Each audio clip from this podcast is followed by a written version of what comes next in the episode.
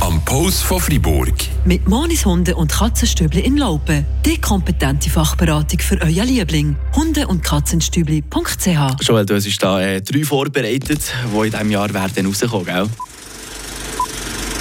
Zum Beispiel am 4. April da startet in den deutsch-schweizer Kinos der Sci-Fi-Action-Thriller Godzilla und Kong The New Empire. Und da gibt es scheinbar einiges, was da neu sollte geben. Der Godzilla, der wird pink und der Kong, der jetzt einen Roboterarm. Und in dem Universum, wo sie leben, da ist unsere Erde hohl und dort drinnen leben die beiden auch. Was sie diesmal aus ihrem Loch bringt, erfahren wir in gut zwei Monaten. Es gibt schon über drei Filme über die Amy Winehouse. Und dieses Jahr im April bekommt sie einen weiteren über.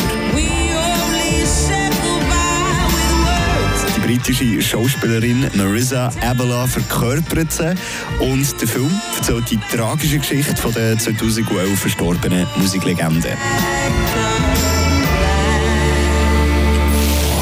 Mai ist der Film If in den Schweizer Kinos.